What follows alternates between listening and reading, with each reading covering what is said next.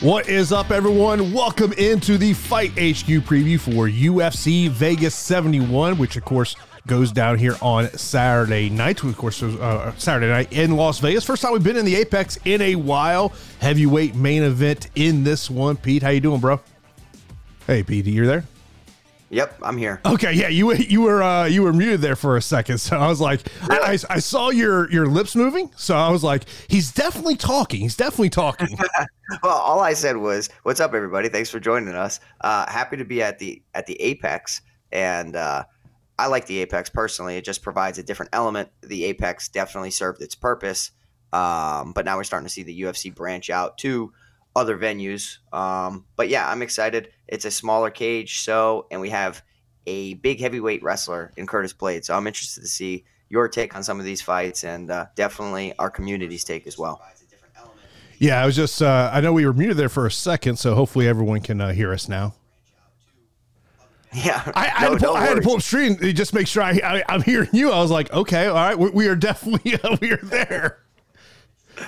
It's all good, brother. It's all good. It's been a long week for both of us, so uh, happy to be able to finagle this show and get on here and uh, still break it down for you guys. And you know, if you're not a part of the Discord, make sure you guys join the Discord. It's in our profile, um, and uh, you know that's where you can ask us questions throughout the week and especially on fight day. Yeah, of course. Uh, I will be out of town this week, and this is why we're actually doing the show here on, on a Thursday. So appreciate Pete. Uh, I know, I know, life is a lot more crazy for Pete than it is for me. I, I definitely know that is the case.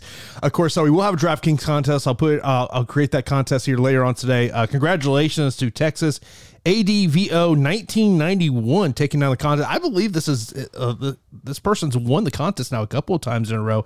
Last week, uh, yeah, my cash score lineup absolutely sucked. yeah, congratulations if you had one winning fighter uh, a part of your optimal lineup. Um, yeah, it was a it was a weird week, right? Like super volatile. Um, hit some bold calls, so the bold calls definitely you know paid off for me, which was fantastic. Pedro Munoz basically bailed me out out of some poor exposure uh, on certain fighters. Uh, Ion Cutelaba really screwed me over as far as just kind of fading him. Um, but all in all, it was a successful week, especially for the community members. Yeah, of course. Uh, be sure to join that Discord channel over there. Totally free to join. Great conversation that we have in there. But Pete, let's get right into this fight card. We got a heavyweight main event here. Curtis Blaydes taking on Sergey Pavlovich. Curtis Blaydes is a minus 175 betting favorite, plus 150 for Sergey Pavlovich. Uh, as we do this show, or at least when I looked a little while ago, FanDuel would not put the, put the salaries out, but of course DK salaries are out. Curtis Blaydes 8800, 7400 for Sergey Pavlovich, and you know I, I think just looking at this from a a salary aspect, Pete it's just going to be hard to avoid. I think either one of these guys, we we know Curtis Blaydes is one of the elite of this division. Now he just hasn't been able to get into that top three of this division, but we know what he can do with his wrestling. But man, we know the power Sergey Pavlovich has, and at seventy four hundred, how, how can you not have a decent amount of both of these guys?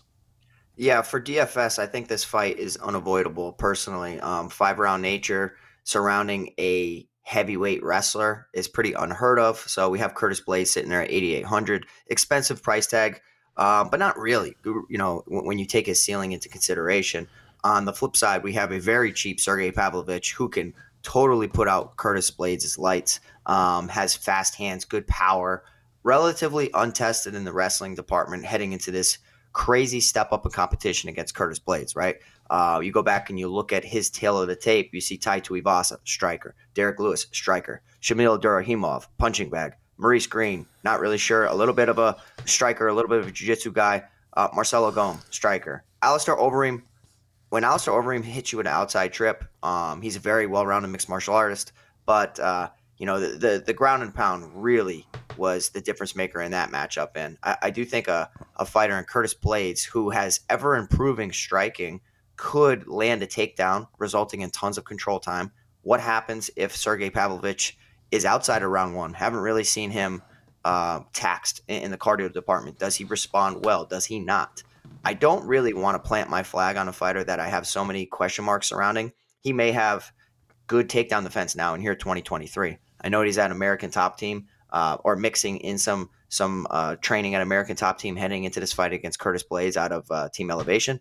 But I I have to still side with Curtis Blaydes here, given the ceiling, given the takedown nature, given the fact that he's 12 3 and 1 in the UFC, and we have Sergey Pavlovich 5 and 1, relatively untested in the most important aspect in mixed martial arts in the wrestling department.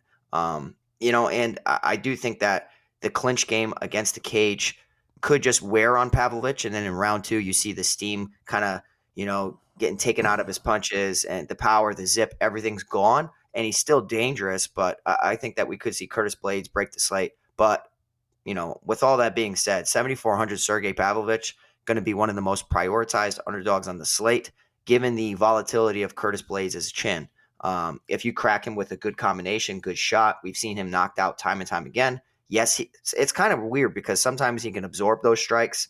Um, we've seen him absorb strikes against Jairzinho Rozenstruik, uh, pick up wins over Chris Daukaus, my boy Tom Aspinall due to injury. But like all in all, I, I, I still have to side with Curtis Blaydes here at 8,800. And I I don't think I'll have a lineup without one of these fighters and you know a part of it. Yeah, I mean, I might be fifty percent on, this fight. You know, maybe not, maybe not. 50, maybe I go like forty to forty five percent on each fighter, just because of I, I think it's going to be hard that this fight doesn't end up optimal. I mean, you know, as one of the people Joe mentioned in the chat saying, you know, hopefully Blaydes uh, goes to take down City here. I mean, that's not uh, his clear path. I I will tell you this: I did get a laugh when I was looking at the uh, the prop bets here.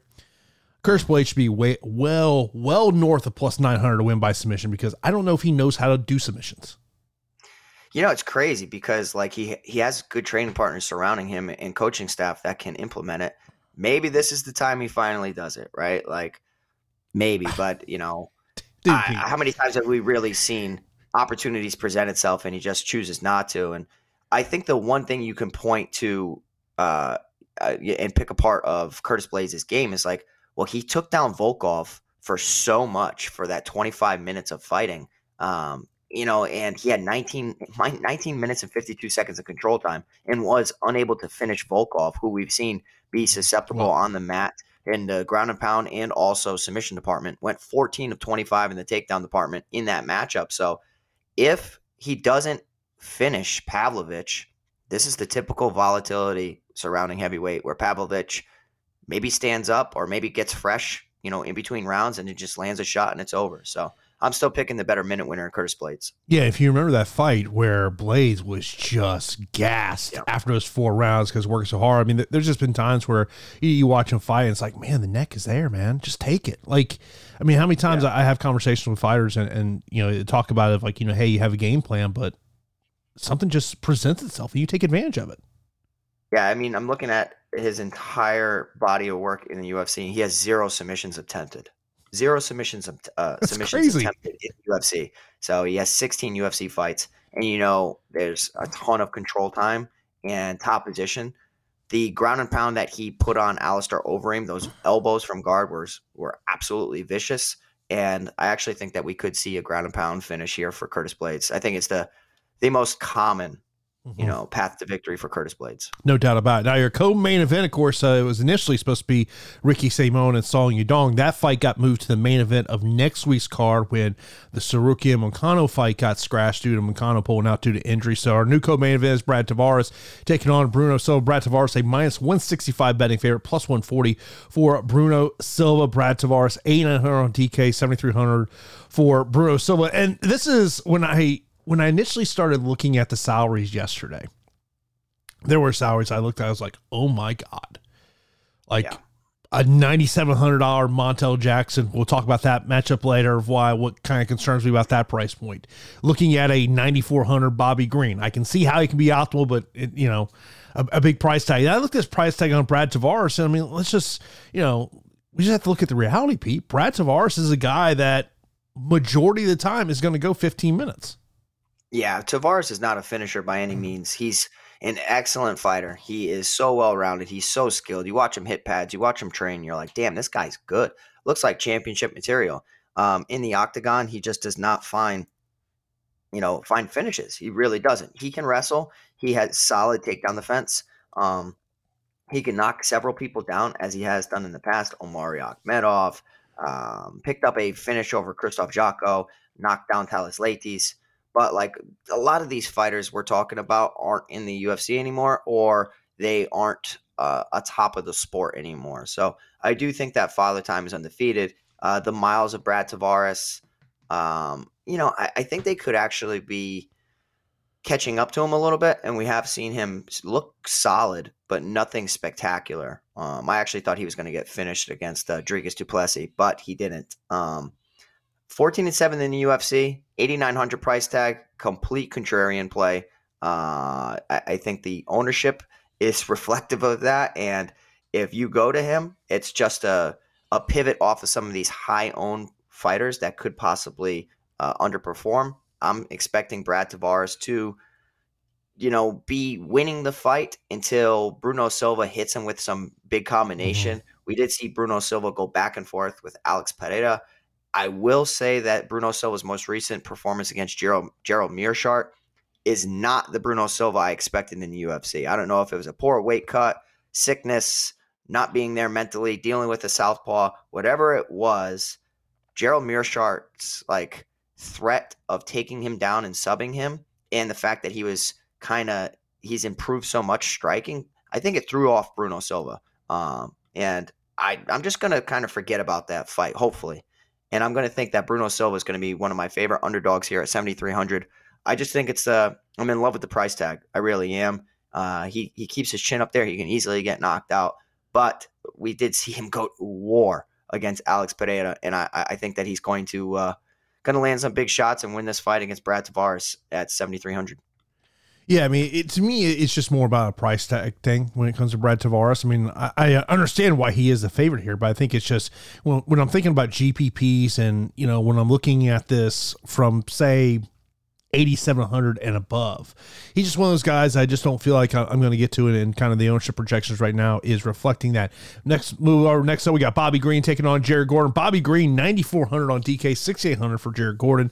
Bobby Green is a minus 260 betting favorite, plus 210 for Jared Gordon. And uh, we'll let everyone know that me and Pete were kind of talking about this fight before the show started and you know talk about the price tag of Bobby Green. And one of my thoughts with Bobby Green is, I mean, like, look, I think Bobby Green should win this fight, but it's yep. like, what is the path to being optimal? I kind of feel like his path to being optimal is just you know lighting up Jared Gordon for three rounds and getting a late finish. Yeah, I mean the price point at ninety four hundred, he has to do something besides you know just win a typical Bobby Green fashion fight. Um, you know, even hundred points flat or 105 I don't think does it enough it's all reflective of the slate and depending on the other fights and their performances. But I, I just personally don't think 105, you know, would do enough at 9,400 for Bobby Green. Now, this is a complete salary play for Jared Gordon, and I, I like Jared Gordon. He's, you know, a, a, friend of mine and former roommate of mine when we, we trained out in New Mexico. So I'm going to be rooting for Jared Gordon like crazy. And I don't think it's the craziest thing to think he's, he wins a decision here. He makes all of all of his fights are extremely competitive. Um, he is hittable on the feet. He has improved that since he's been at Sanford MMA and Kill Cliff FC now.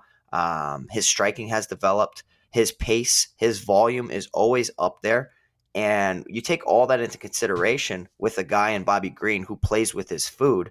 We could see one of these 6,000 fighters in Jared Gordon pull off this upset. So um, I don't think it's the craziest thing. Also, Bobby Green is coming off of back to back TKO finishes. Um, you know, the Islam Makhachev TKO finish, the Drew Dober uh, actual knockout. Um, you know, he, he keeps his hands down in the media. He says nothing's going to change with his fighting style, which is like, I don't know. As a coach, it's just like you should be making some adjustments, especially when you make significant mistakes like that. But his fighting style has made him who he is. Everybody likes to, you know, to watch him his hands being low creates funky angles mm-hmm. for his punches to come from. So they, they come from un- unorthodox angles and it's tough to pick up on. So hands from the hips is a great starting point for defending takedowns because your arms are right there for underhooks. In addition to that, your straight shots come at, you know, an upward trajectory. So it's hard to pick up on and hard to see. I really do see the straight punches being a problem for Jared Gordon for some of the fight, but I really think Jared's very good at pressing people against the cage, you know, pressuring them to begin with, getting them on the back foot, getting them in the space that he's most comfortable with. Um, so like as when I take salaries into consideration, Bobby Green not really known for his finishing ability either. He can wrestle, so I don't think like Jared Gordon's going to have a significant advantage in the wrestling department.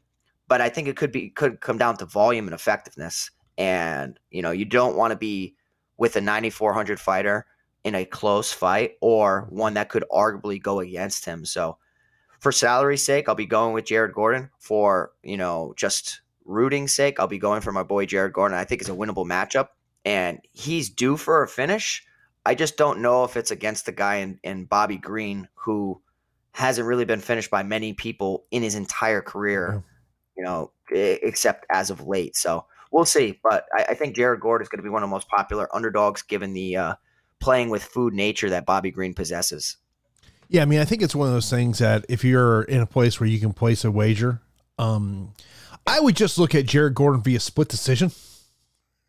Yeah, right. I mean, you already know Bobby Green's Bobby Green fight split decision, so yeah, um, it, it, it's nice to sprinkle both sides of that because for whatever, and that's that's exactly what I'm saying. He's going to be popular at 6,800 is just because of look at his past, like split decisions everywhere. You know what I mean? And I, I don't know, man. It, it's it's a close fight, especially in 2023.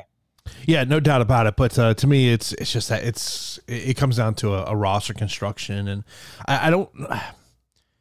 I could see, and, and, I don't know what my cash score is as we currently do the show, but I could yeah. see a place where I could put Bobby Green in that just because of thinking he, he just lights up Jared Gordon and it's, you know, 100 plus significant strikes, maybe throws in a couple of takedowns, maybe gets that late finish. Uh, next up, we got a female matchup. You got Lucindo taking on Walker. Uh, Lucindo is a minus 340 betting favorite, plus 274. Walker, 9,500 and 6,700 over there on the DraftKings side of the equation. We got another high end uh, price tag here, Pete.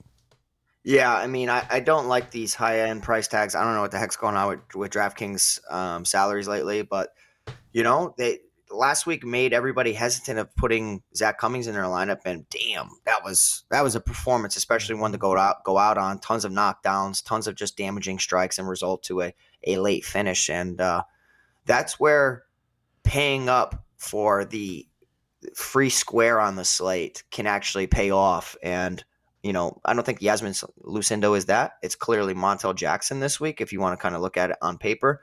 But the potential that Lucindo has within the flyweight division, I think, is pretty significant.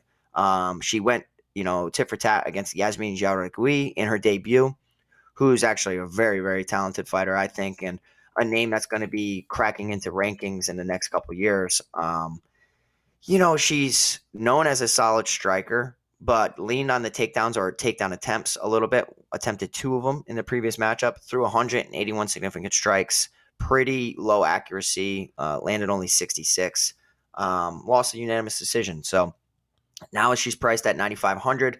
This could be a buy low spot for her opponent in Brogan Walker, but you know, be very careful here because she did lose to Juliana Miller, who you know won the Ultimate Fighter over her, but you know Juliana Miller just completely underperformed in her most recent fight and looked horrible. So it's like, wow, that loss didn't really.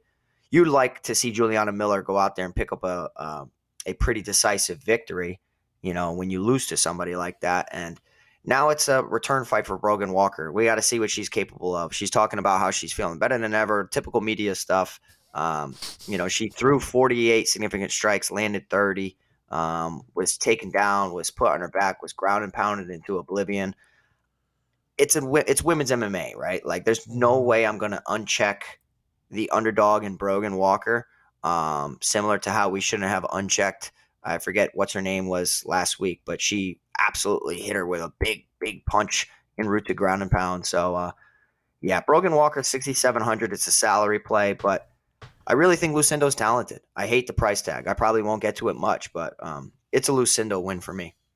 You know, I always talk about every week here on the show of these 9,000 options that have low ownership.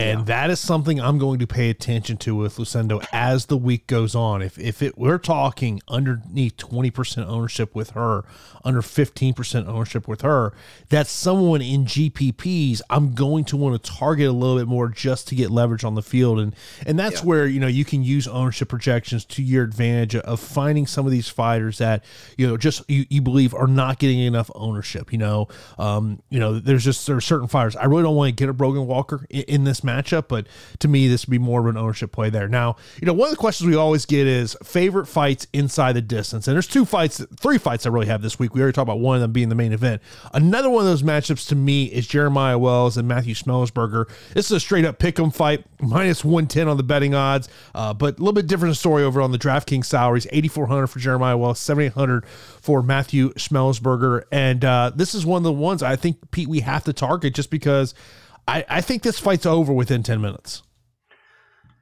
I think I think that it's pretty clear early on who it favors, and it favors Jeremiah Wells. He's just a finishing monster. Trains out of Renzo Gracie Philly. You already know my connection with that team and how I always root for those guys, and they're just they're so so talented. Um, you know, second round finish for against Warlley Alves in his debut, pretty tough debut. Uh, first round finish over Blood Diamond, should have never been in the octagon. Um, and a first round finish over Court McGee, who has been hittable but pretty durable. Uh, with all that being said, and you know, you look at that and you see a guy who's so dangerous early on, but also relatively untested after that 10 minute mark. And I want to see how he looks against a guy who has picked up some pretty notable wins. Like Semelsberger is one of those fighters that has completely surprised me. He really has. He throws a piston right hand down the middle. If you throw a lazy leg kick, he's going to knock you right out. If you um, can't wrestle, he can wrestle. So uh, picking up a decision win over Carlton Minus, that beautiful right hand down the middle against against Jason Witt, took damaging strikes from Khaos Williams, but ultimately lost that fight. Martin Sano destroyed him. AJ Fletcher win is really, really significant for me because I'm pretty high on AJ Fletcher.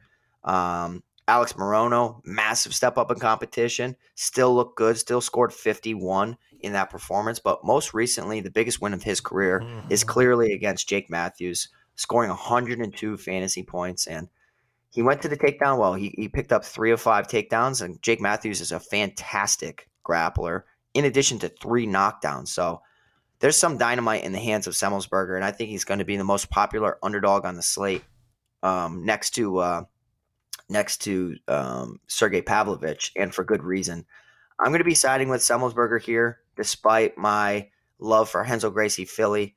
Um, I just think that Semelsberger, five and two in the UFC, more minutes in the octagon, uh, more he's tested in more areas than Jeremiah Wells, who has found that the, the finishing blow in, in all of his fights in the UFC. But uh, it's a fight that I'm going to have a ton of exposure to Jeremiah Wells, but mm-hmm. you need an underdog to come through, and I think a ton of people are going to be on Semelsberger for good reason, and a lot of a lot of the fight film and everything, and it, it's all going to point towards a Matthew Semelsberger upset. So give me Semelsberger here to pull off the upset.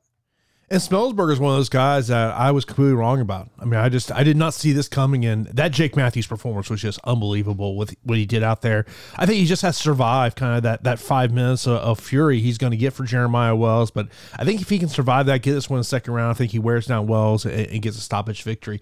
Next up, we got Ricky Glenn taking on Christos Giagos. Ricky Glenn a minus one sixty five favorite, plus one forty for Christos Giagos, and then uh, Ricky Glenn nine thousand on DK. Giagos seventy two hundred.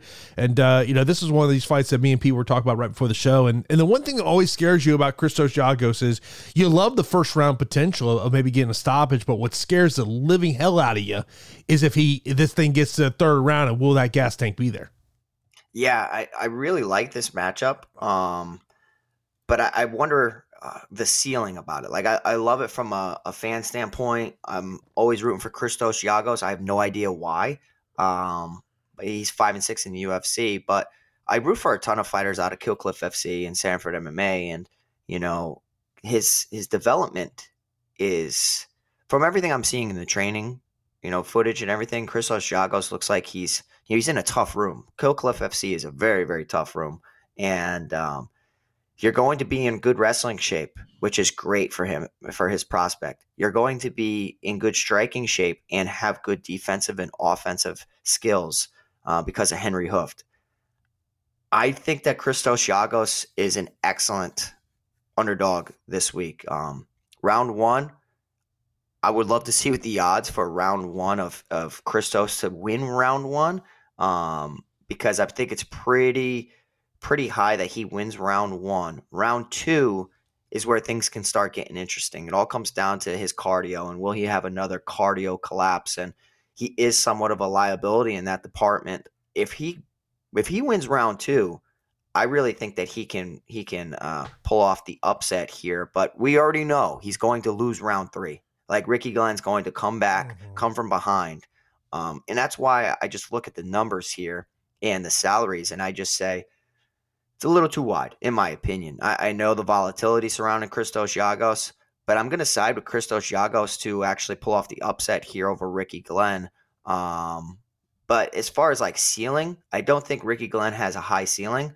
Uh, you know, Christos could just be completely gassed and, and get finished.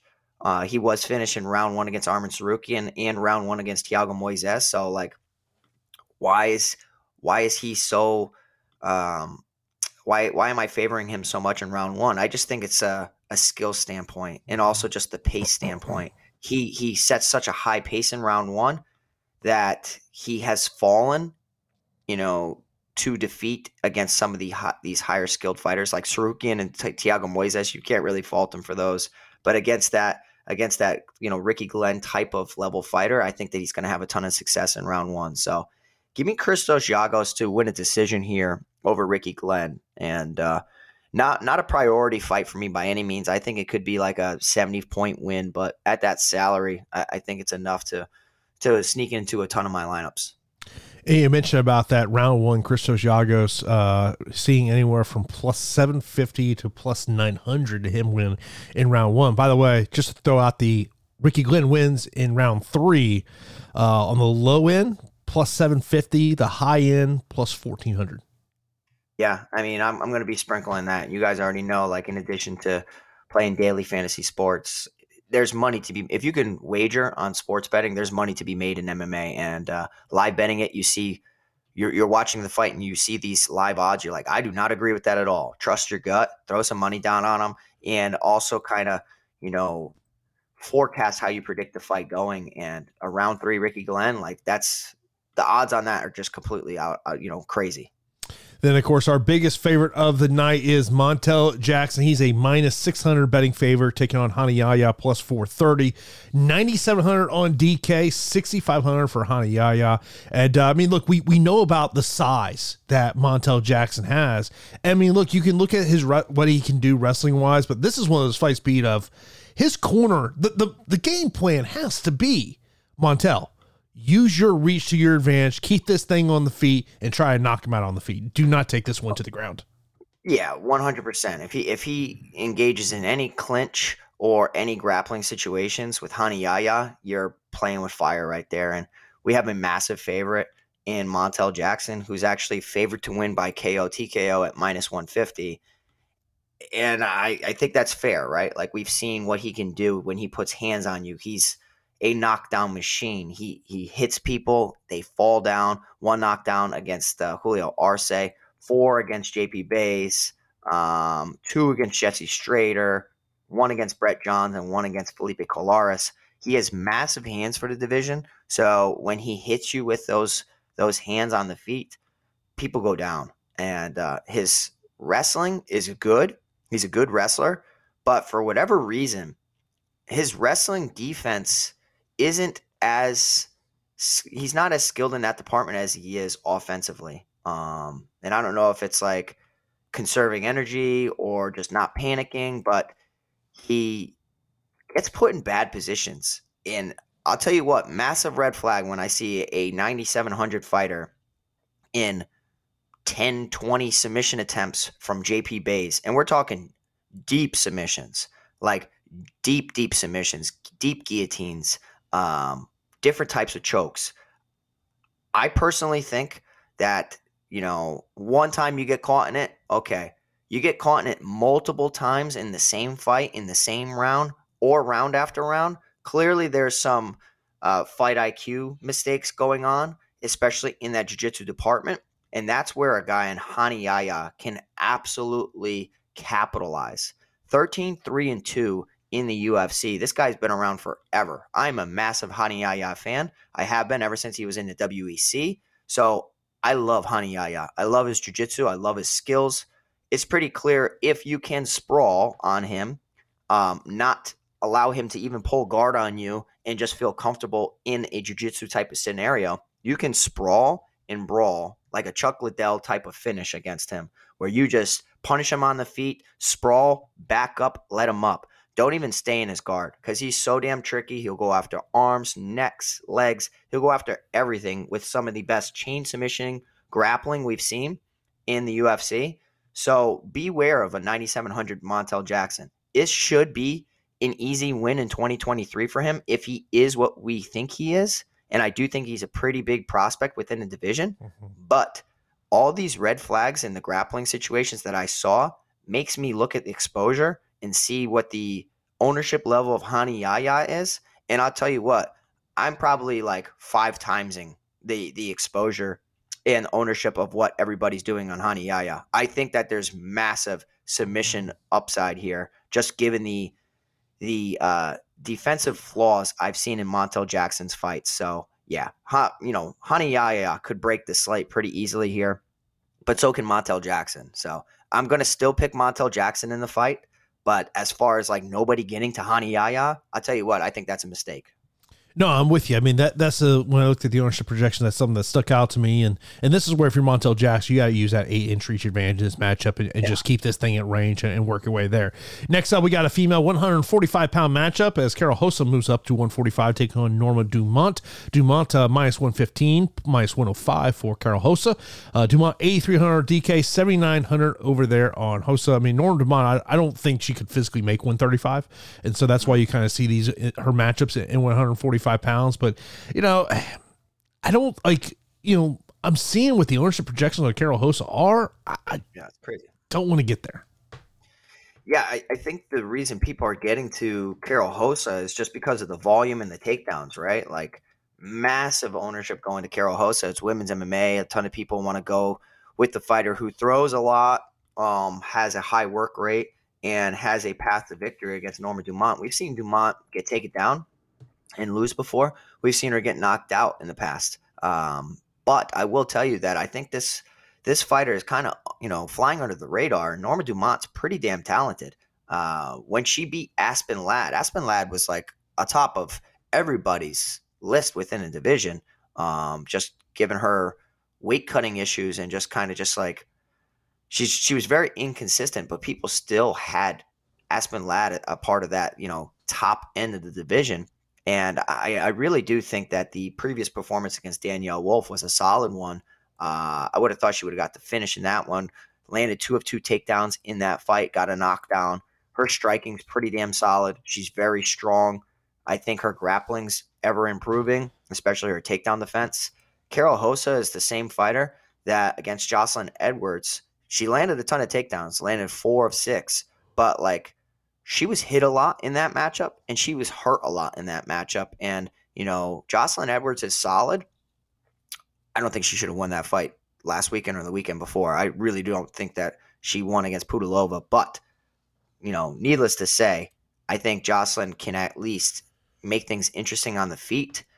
But if Jocelyn Edwards is having success, I really think that Aspen Ladd, I mean, that uh, Norma Dumont's going to have a ton of success on the feet too. And I'm going to go you know, away from the public here, and I'm going to be picking Norma Dumont. I, I, think that Dumont wins a decision here. Not really my favorite um, favorite fight from a DFS perspective, and I can see if people are, are like, well, if I'm getting to anything in this fight, at least I'm going to get to something that's going to allow me some uh, roster flexibility and get to the high priced options, and that's why Karol Rosa's making it into a ton of lineups, and that's why Jared Gordon is too. But as far as fight film and everything, I'm going to be sad with Norma Dumont. I, I think she picks up another victory here.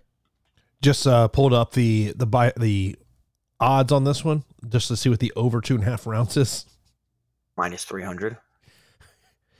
No, higher, minus 420. Oh, yeah. I mean, be careful with this fight. I, I'm I'm probably going to skip it in some of mine, but every now and then we see everybody get away from these high, highly inflated fights to go the distance, and it's just like, of course, nobody's on it, and it a, a weird stoppage happens.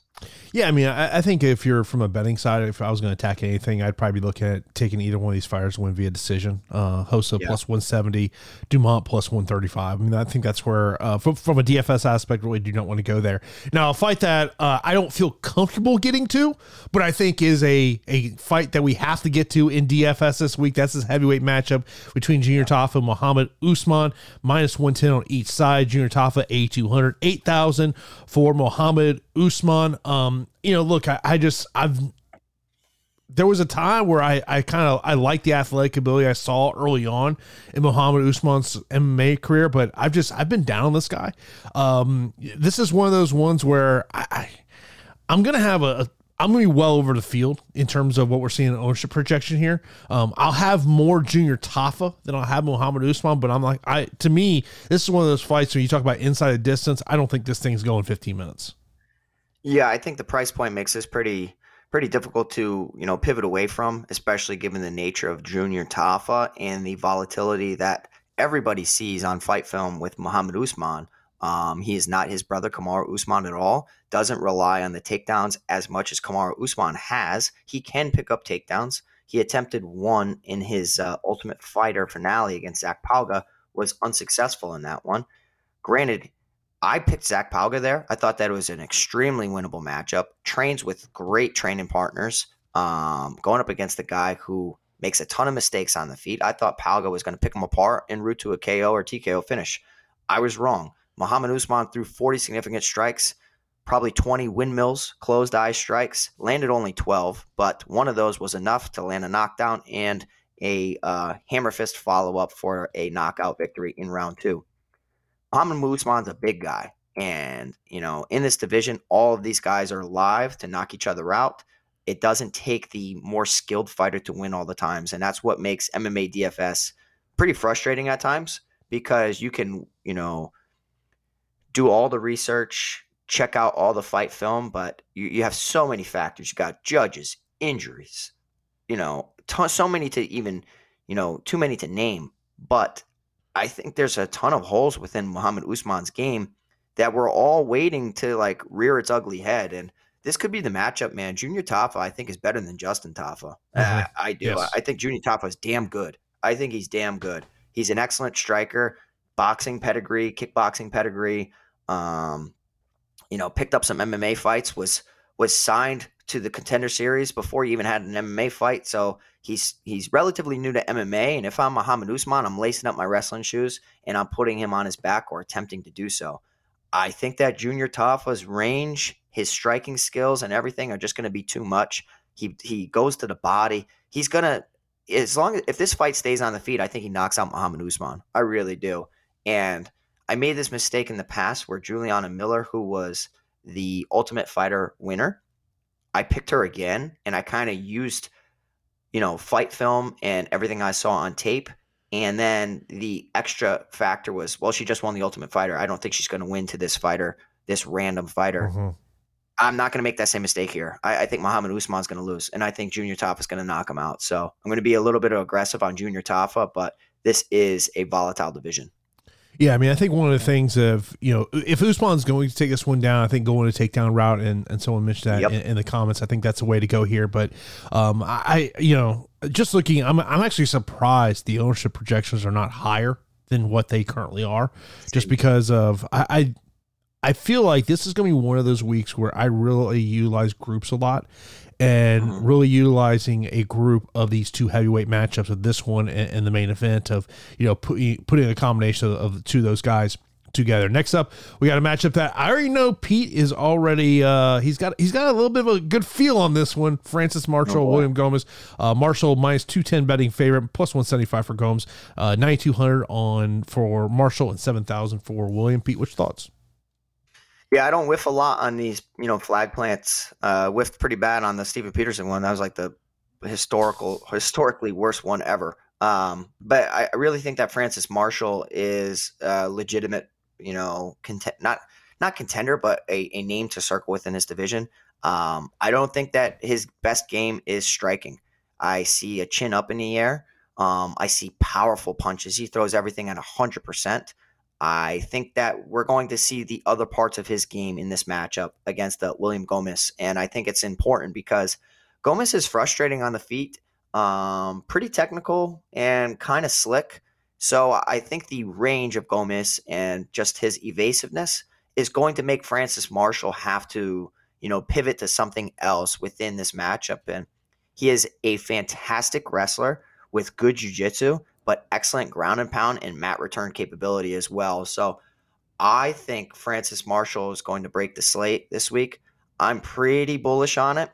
Um, and I'm going to get to a significant amount of him. I just saw so many mistakes on the mat that William Gomis was, you know, making. Outside the UFC, he has picked up a very nice guillotine choke win. So if Francis Marshall is going the takedown route, he needs to be wise, leaving his neck out there. I think that Francis Marshall can win this in multiple ways, and I can't really say the same about William Gomis. Uh, picking up a decision win against Jarno Errens doesn't really impress me much. Through 70 significant strikes, landed 32, went three of five in the takedown department, defended two takedowns himself, uh, and had eight minutes of control time. But tons of mistakes in the submission department, getting put in bad positions, nearly submitted. I think Francis Marshall, you know, just he might take him to takedown city and this could be a 15 minute decision, but I, I, think it could be a ton of accumulation of everything strikes, submission attempts. Could be a late finish too, but uh, give me Francis Marshall here at 9,200. Keep that chin down, kid, and uh, I think you pick up another win. Two more fights here to break down here before we get out here on this episode of Fight HQ's preview course. So be sure to smash that thumbs up button if you're watching us on YouTube. Subscribe to the channel. We're trying to get over a thousand subscribers here. And of course, uh, you can check the show out on the podcast platforms as well, out podcast, Spotify, iHeartRadio. If you want to listen to it from the audio side, of course, a rate review that really does help us out. Of course, be sure to uh, uh, get on our Discord channel, totally free to join. A great conversation we have in there each and every week about everything going on in the world of MMA. Talk various picks, plays. You you know, Pizza been nailing these uh, these PFL picks. Uh, I'm sure he'll have some uh, Bellator picks coming. You know, but there is a Bellator card, two Bellator cards this weekend. Um, yeah, there's uh there is a couple of ones I think uh, that are uh, interesting lines over there, and I'm trying to. I think I it's on. I haven't even looked at it. I'm pulling it up right now. I think it's on the Friday card. There was a, a line that I saw that I was that stuck out to me. I'm just pulling this up here. Horiguchi's only minus two fifty against Ray Borg. That's one. Um, yeah. Why can I not find Bellator 294 on uh, Best Fight odds? Pre- uh, it, it, was the it was a Sarah McMahon fight was the one that stuck out to me. So yeah, I don't know what. Yeah, but it's crazy, man. I can't find that either. But I'm seeing the the other card for them um, on the the 22nd, so it's Saturday. So yeah, yeah, you got yeah, uh, yeah two two cards there. Um, I, I really do love that Stots and mixed fight. I think that's a great matchup there. Uh, but of course, we got two more matchups here on the UFC card. You got Silva taking on Cachoeira. Cachoeira a plus one sixty five betting underdog, minus two hundred for Silva. Silva she is ninety one hundred on DK. Cachoeira is seventy one hundred, and Cachoeira is one of these underdogs. Pete that's got my eye this week. Yeah, I don't blame you at all, and um, you know, it's women's MMA, so you, you can't. For me personally, I can't I can't plant the flag on a lot of fighters. There's few that I will, like um, you know, Blanchfield planted a flag on her. That's I think that's one in a million. Um, but Priscilla Cachoeira and Karine Silva, I think they're they're it's a close fight, right? There's more volatility surrounding Priscilla Cachoeira, who keeps her hands completely low. You know that she's a um, She's susceptible to submission defeats as well. Her grappling skills aren't up to par. Uh, we have Karine Silva, who you know looked good in her debut against Poliana Botelho. Solid Muay Thai striker. Um, hit her with a big overhand en route to a beautiful D'Arce choke. Um, so like she on the contender series, she picked up a guillotine. She has great head and arm chokes, which I really like. So she she goes from either a guillotine or a D'Arce choke. She can go to an anaconda as well. Her grappling skills, I think, are what could be the difference maker in this matchup. It's the cardio that I think is interesting. Um, she, you know, they, they credited her with one takedown in that fight against uh, Poliana Botelho, but it was kind of, you know, bang bang where she landed that overhand. Botelho looked like she was going down anyways.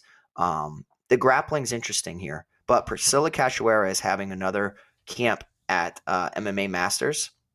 And I do think a coach and Daniel Valverde is significant in improving your grappling skills. And I, I do think that the more time Priscilla Cachoeira gets on the mat and rounds out that part of her game, the more dangerous she is. Like she's on a two mm-hmm. fight win streak against Ji Yeon Kim and picked up a very quick win over Ariana Lipsky. When she knows she hurts you, she's like a, a, a shark who smells blood in the water. And I think just like the pressure and the heavy, heavy strikes kind of make her opponents mentally check out a lot of the times. So that's why like Priscilla Cachoeira in an underdog position is an excellent play. But this is the same fighter who got subbed against Jillian Robertson and was resulting to eye gouging to to get out of it. Um, and then a submission defeat to Valentina Shevchenko. But I'm still going to pick Karine Silva just because I do think she is the more polished MMA fighter mm-hmm. at the moment. But be careful with this. Like I, I can see slate breaking potential for both of them. Karine Silva can pick up a, a quick submission finish or a decision in, in you know in route to tons of takedowns. But I, I really think that there is development looming here around Priscilla Cachoeira. So it's not going to be a flag plant for me. It'll be some split exposure either side. But as far as pick, I'm going to go with Karine Silva still. Yeah, I just feel like for me, Cachoeira might make a roster construction very easy when I'm hand building some lines, especially on, on, that cash aspect. And our opening fight of the night got Dana taking on Brady Hiestand. Dana at minus 150 betting favorite, plus 125 for Hiestand, 8700 for Dana on DK, 7500 for Brady Pete. Which thoughts? I hope I'm not wrong with this, but like I feel like this is I was expecting a much higher salary for Dana Bakary against Brady Hiestand. And Brady Hiestand's a fighter that I, I really like.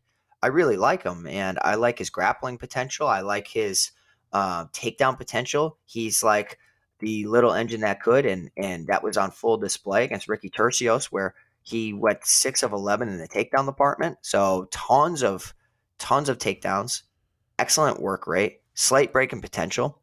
Um, but like he's he's green on the feet a little bit, and I, I think that he can be hit, um, make some mistakes, and I think defensively, it's a dangerous fight to be going up there against Dana Bakary. This is the same fighter who made quick work of Guido Cannetti, Kevin Natividad, Brandon Davis, um, even had Chris Gutierrez on skates and hurt.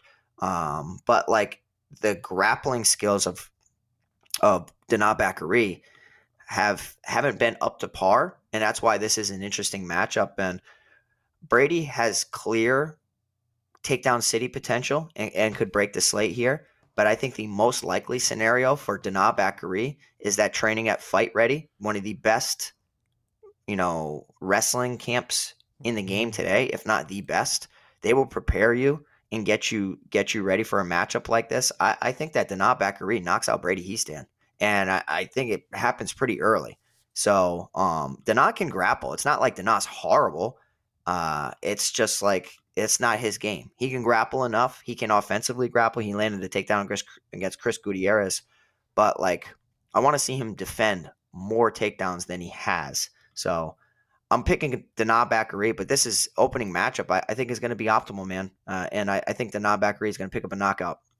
And, and, don't forget, along with that wrestling that they have there at Fight Ready, Eddie Cha, who's a striking coach, is is an amazing, oh, yeah. you know, is, is, an amazing striking coach. Uh, let's get into our straight up fight picks here. Main event. Uh, even though uh, in GPPs, I'm going to go with uh, Pavlovich. I'm going to get a good amount of him. I, I think Curtis Blaydes gets this one done. Agree, Curtis Blaydes. man, this the, the co-main event is uh I'm gonna take Tavares, but man, don't feel good.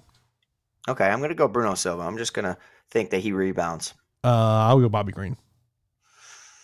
I got to root for my boy. I got to do the Billy Quarantillo blinders. I got to I got to root for my boy Jared Gordon. Let's just say the uh, the place I was at watching the fights, uh, it got a little quiet uh, when that knee landed. Poor, poor Billy Q. Yeah, that was a cool, beautiful knee though. Beautiful knee. Um, it was. So some, I mean, you know this. Sometimes you just got to, you know, you just got to go. Damn, man, I got caught. You know. That's what Billy Q did. He, Yeah. he appreciated it. He was like, they were talking after the fight. I thought that was so cool. So Yeah. Uh, give me Lucindo. yeah, Lucindo. Uh, I will go with my first underdog in uh, Semelsberger. Yeah, Semelsberger for me, underdog. I'm gonna go underdog number two, Christos Giagos. Same. Christos Giagos for me, another underdog. I think it's a close fight though. Uh, I like Montel Jackson. Just hope he doesn't wrestle. Yeah, I'm gonna go Montel Jackson, but like I said, GPPs, I'm going Rani Yahya like crazy. Yeah, uh, I would go Norma Dumont. Norma Dumont, Uh, give me Junior Tafa. Junior Tafa for I me as go well. Francis Marshall. Francis Marshall. Give me Priscilla Cachoeira. Okay, I don't hate it at all. I'm going Karine Silva.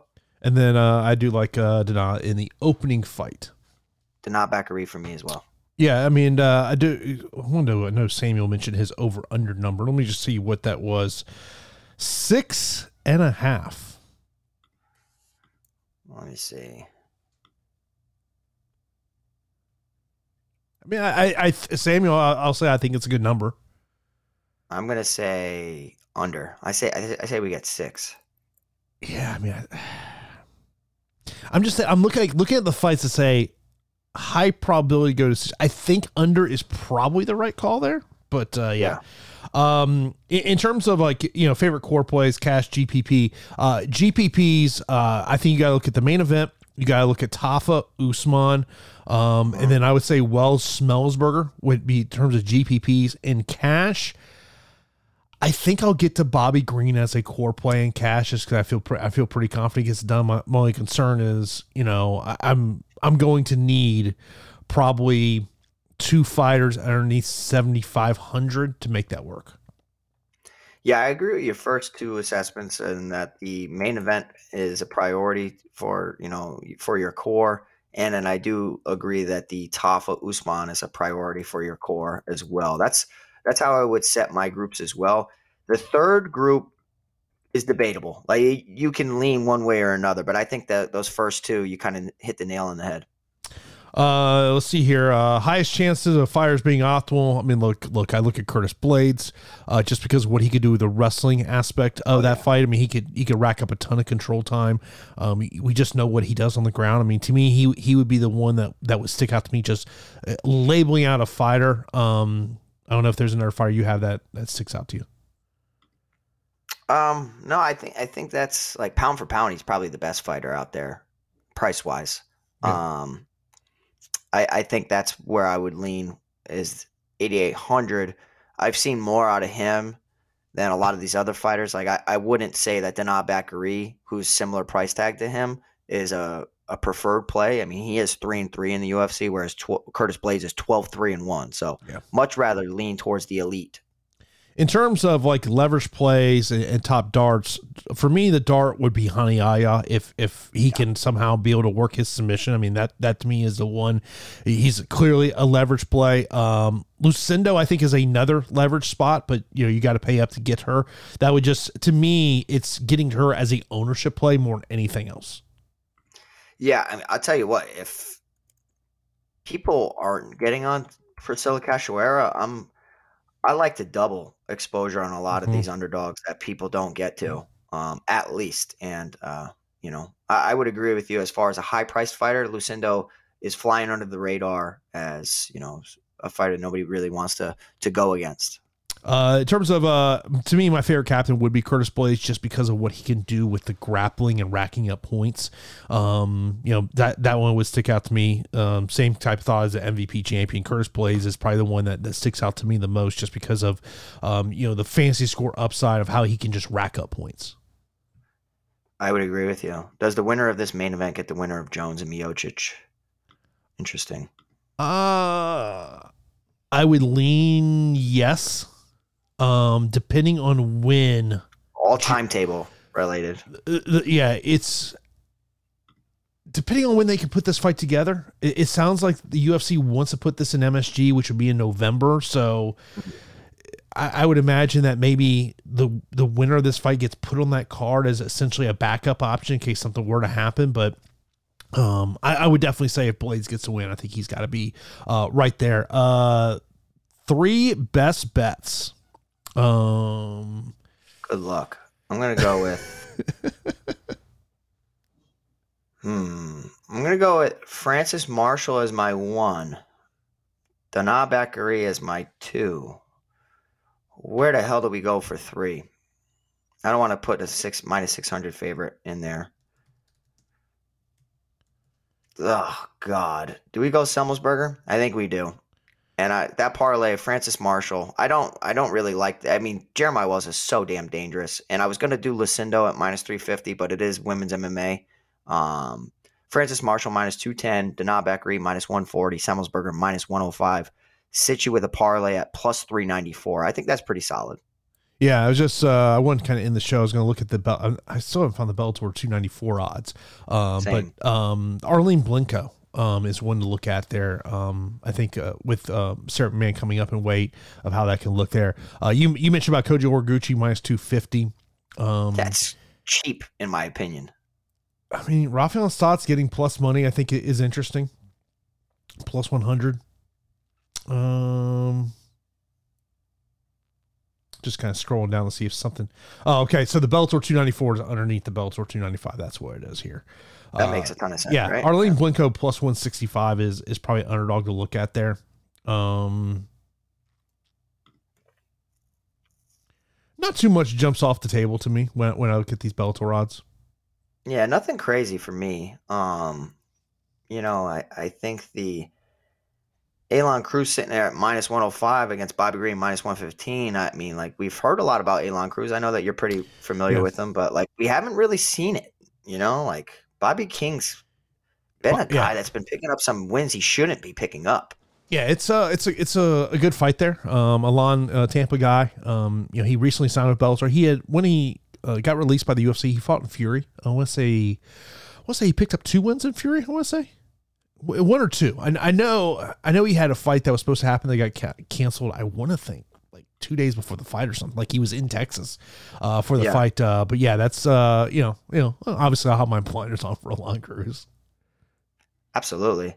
I will tell you, right, as far as a bonus bet, risky bet, and I know you guys are asking about it. Like, you know, we had Pedro Munoz come come through for us last week in a massive spot. Just saying, Rani Yahya to win by submission is plus 900 to me, if he wins, that's his only path to yeah. victory.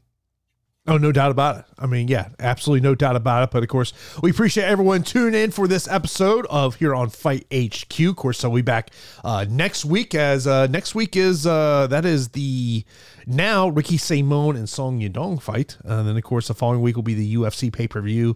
Aljamain Sterling taking on Henry Cejudo. That's a that's a fight that uh, I'm actually interested. I've it's been kind of interesting to see. I'm not seeing a lot of love for Henry Cejudo. It's kind of I'm I'm interested by that. I'm going to be on the Henry Cejudo side, just so everybody knows. I will be as well. But of course, we appreciate everyone tuning in. As always, here on Fight HQ. Of course, if you're not subscribed to the channel. Be sure to do that. Hit that thumbs up on the video, and we will talk to you next week right here on Fight HQ.